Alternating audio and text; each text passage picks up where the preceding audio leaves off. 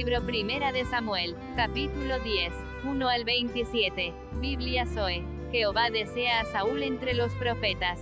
Samuel unge a Saúl. Tomando entonces Samuel una redoma de aceite, la derramó sobre su cabeza, y lo besó, y le dijo, ¿No te ha ungido Jehová por príncipe sobre su pueblo Israel?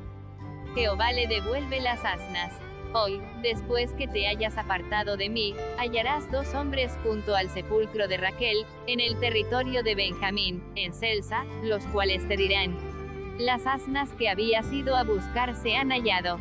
Tu padre ha dejado ya de inquietarse por las asnas, y está afligido por vosotros, diciendo, ¿qué haré acerca de mi hijo? Las ofrendas de los profetas y luego que de allí sigas más adelante, y llegues a la encina de Tabor, te saldrán al encuentro tres hombres que suben a Dios en Betel, llevando uno tres cabritos, otro tres tortas de pan, y el tercero una vasija de vino. Los cuales, luego que te hayan saludado, te darán dos panes, los que tomarás de mano de ellos. Los profetas descienden del monte. Después de esto llegarás al collado de Dios donde está la guarnición de los filisteos.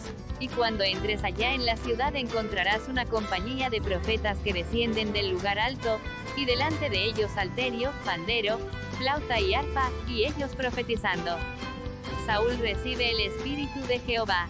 Entonces el Espíritu de Jehová vendrá sobre ti con poder, y profetizarás con ellos, y serás mudado en otro hombre. Saúl confunde las palabras de Jehová. Y cuando te hayan sucedido estas señales, haz lo que te viniere a la mano, porque Dios está contigo.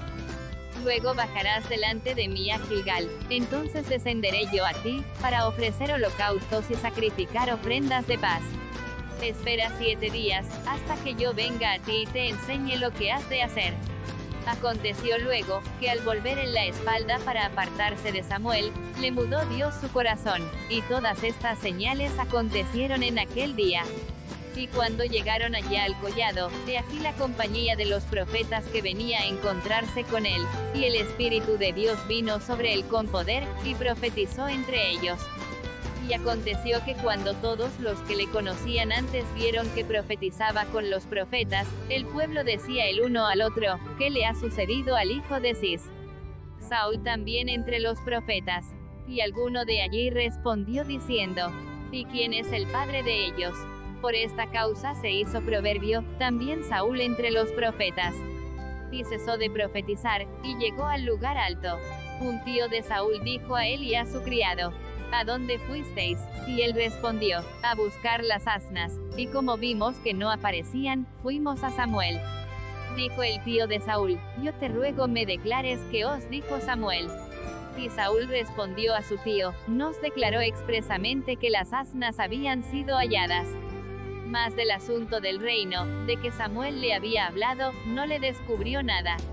Israel desecha a Jehová. Después Samuel convocó al pueblo delante de Jehová en Mizpa, y dijo a los hijos de Israel, Así ha dicho Jehová el Dios de Israel, yo saqué a Israel de Egipto, y os libré de mano de los egipcios, y de mano de todos los reinos que os afligieron.